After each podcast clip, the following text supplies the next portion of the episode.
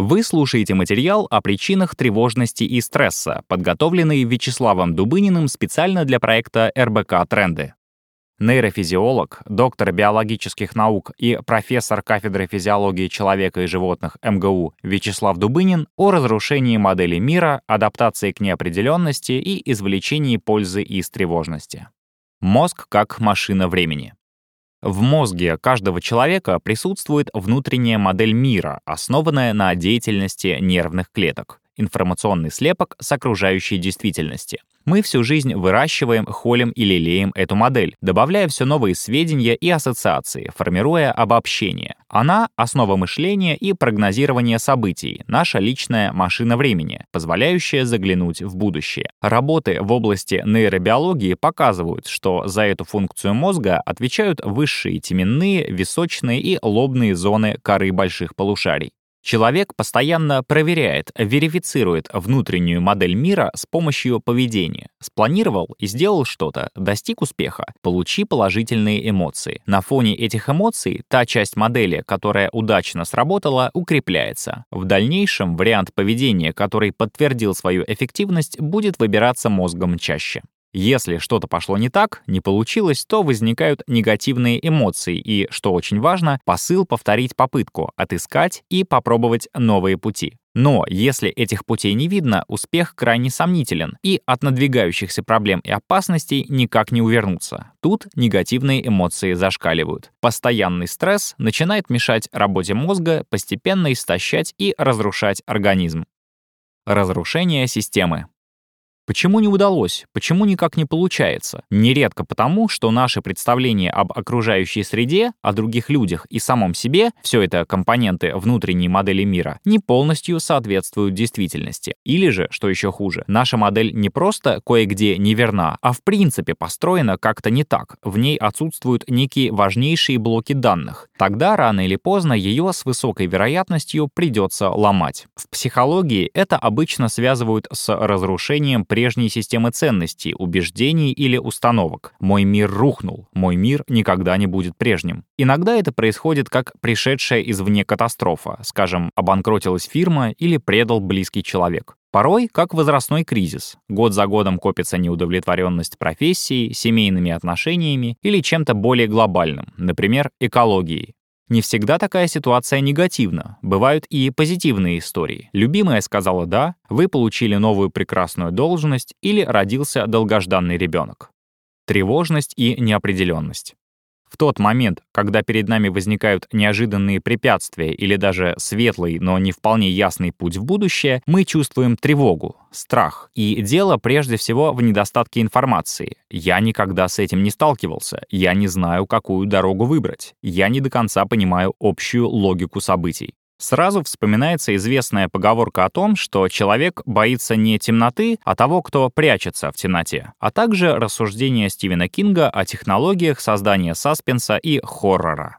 В нейробиологии есть классический тест на тревожность. Белую крысу помещают в центр ярко освещенной круглой арены. Животное впервые оказалось здесь, ему страшно, оно бежит к стенке и прижимается к ней, пытаясь спрятаться. Но проходит несколько минут, и крыса чувствует, ничего не происходит. В том числе не происходит ничего страшного. И тогда она постепенно начинает исследовать арену, шаг за шагом осматривает, обнюхивает ее по периметру и даже, осмелев, выходит в центр. На примере этой относительно простой ситуации мы видим, как в нервной системе конкурируют две программы — безопасности и любопытства. Обе они имеют врожденную основу. Обе способны приносить положительные эмоции, но их выраженность и баланс у конкретного человека и конкретной белой крысы различны. Начиная с Гиппократа, выделившего меланхоликов и сангвиников, и кончая психологами, социологами и философами наших дней, этому вопросу уделяется огромное внимание. Для примера можно привести работы Анны Фрейд, развивающие концепцию психологических защит ее отца, Зигмунда Фрейда.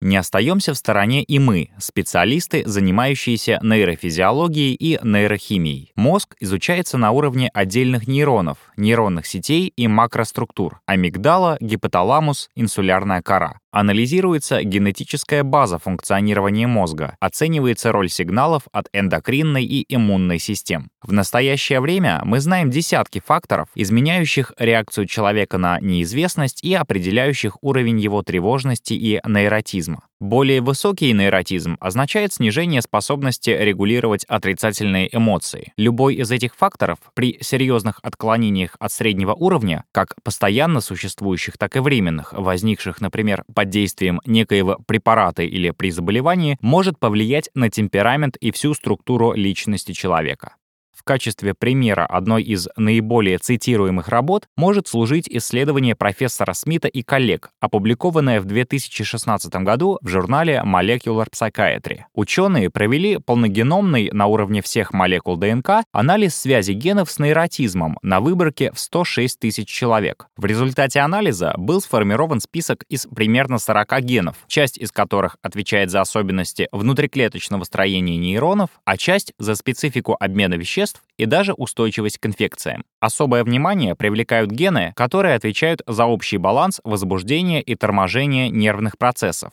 В предыдущих исследованиях они оказались связаны с частотой суицида. Кроме того, эти гены регулируют активность гормона кортиколиберина, который в значительной степени формирует ответ организма на стресс.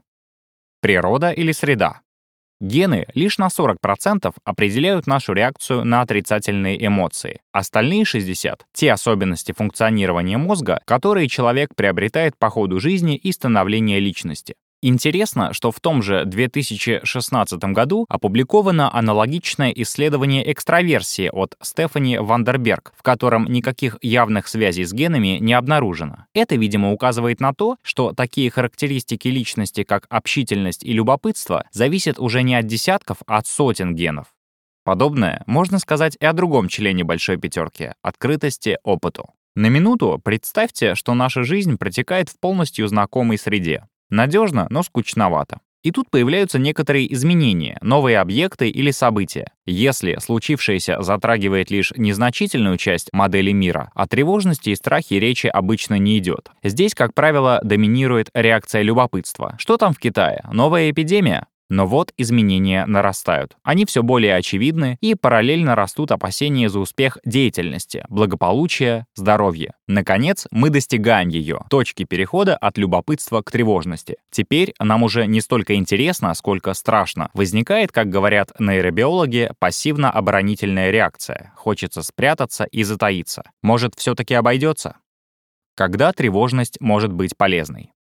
Во-первых, в небольших и контролируемых реакциях тревожности ничего плохого нет. Тревожность и страх — системы сигнализации, предупреждающие нас о потенциальной опасности, связанной с неизвестностью. Важно, чтобы они не доминировали слишком часто, не загоняли в положение страуса, разбивающего голову о бетонный пол. Так можно дойти до состояния вызванной беспомощности, когда мозг отказывается искать пути выхода из ситуации, погружаясь в пучины отрицательных эмоций, безволия и подчинения неизбежному.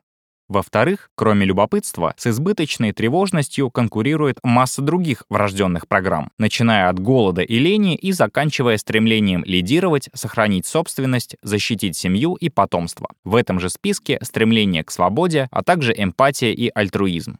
В-третьих, наши психические процессы, к счастью, весьма лобильны, подвижны, и надолго зависнуть в состоянии страха и тревожности не всякому удается. Упомянутые выше амигдала, гипоталамус и инсулярная кора, генерирующие страх и стресс, тоже живые и утомляются, устал бояться, позволяя мозгу переключиться на решение других задач. Кроме того, наша нервная система постоянно планирует от достигнутого. Чтобы тревожность сохранялась, неопределенность должна постоянно нарастать, а это не так уж часто случается. Внутренняя модель сообщает, да, света в конце тоннеля пока почти что не видно, но и хуже, в общем, тоже не становится. То есть мы уже приспособились, и можно ощущать и вести себя немного смелее.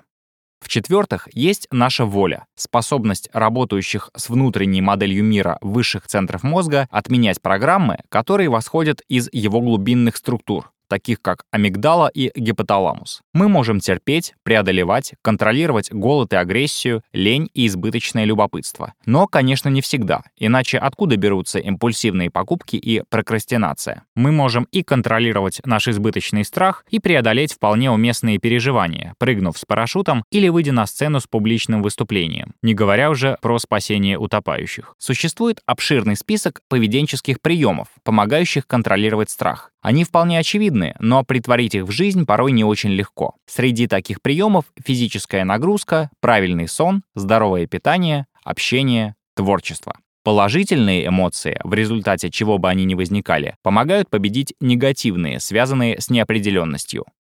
И, наконец, в-пятых, человечество по ходу своей истории сгенерировало ряд мощных методов борьбы со страхом. Эту задачу, в числе прочих, должны решать государство и религия. В более явной форме эту функцию выполняет и наука, даже на уровне прогноза погоды. В сфере экономики с тревожностью и неизвестностью борются страховые фирмы. И, конечно же, человек, который не справляется с проблемами, должен знать о существовании когнитивно-поведенческой психотерапии, профессионально работающей со страхами. Еще одна линия обороны — лекарственные препараты, транквилизаторы и анксиолитики или ингаляция ксенона, в конце концов. Больше подходит для панических атак.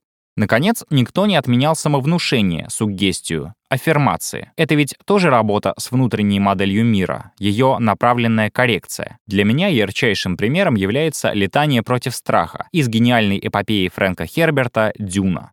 Я, конечно, чудовищно упрощаю. Все гораздо сложнее, примерно в той же степени, в какой мозг человека сложнее мозга маленькой рыбки. Как более эффективно адаптироваться к неопределенности? Во-первых, узнать о ситуации больше. Это, как правило, сложнее, чем кажется. Доверяйте настоящим экспертам, специалистам в соответствующей области. Блогеры и всяческого рода комментаторы зачастую заинтересованы не в объективном освещении событий, а в хайпе и лайках. Недаром то, что они делают, называют информационным фастфудом. Во-вторых, будьте готовы потрудиться ради знаний. Разобраться в особенностях взаимоотношений вирусов и иммунной системы, макроэкономических событиях или закономерностях экологических процессов очень непросто, но это окупается осознанным отношением к ситуации, появлением ваших личных и все более качественно работающих прогнозов, тактик и стратегий поведения. В-третьих, не теряйте оптимизма, даже если новости пока не очень хорошие. Ищите в ситуации плюсы, компенсируйте нарастающую тревожность разнообразием источников положительных эмоций. Это отвлекает и позволяет не зацикливаться на страхах и потерях. Библейское «и это пройдет» в полной мере относится к неопределенности. Пройдет. Обязательно пройдет. В-четвертых, следите за собственным организмом. Возможно, ему нужно больше ресурсов для решения поставленных задач, для того, чтобы адаптироваться к резкой смене ситуации. Нужно учитывать, хватает ли вам сна, достаточно ли витаминов в питании, есть ли физическая нагрузка. Ловите тревожные сигналы, вроде набора веса или упадка сил, и реагируйте. В-пятых, одному справиться очень нелегко. Наши коллеги и друзья, любимые и близкие — наша опора и помощь. И мы им тоже нужны. При объединении усилий, например, при мозговом штурме, эффективность умножается, ведь мы сводим вместе свои знания и уже наработанные навыки преодоления препятствий. Один ум хорошо, но три или пять или десять, собравшиеся вместе ради одной цели, гораздо лучше. Читайте и слушайте новые материалы РБК Трендов на сайте или в одноименном телеграм-канале.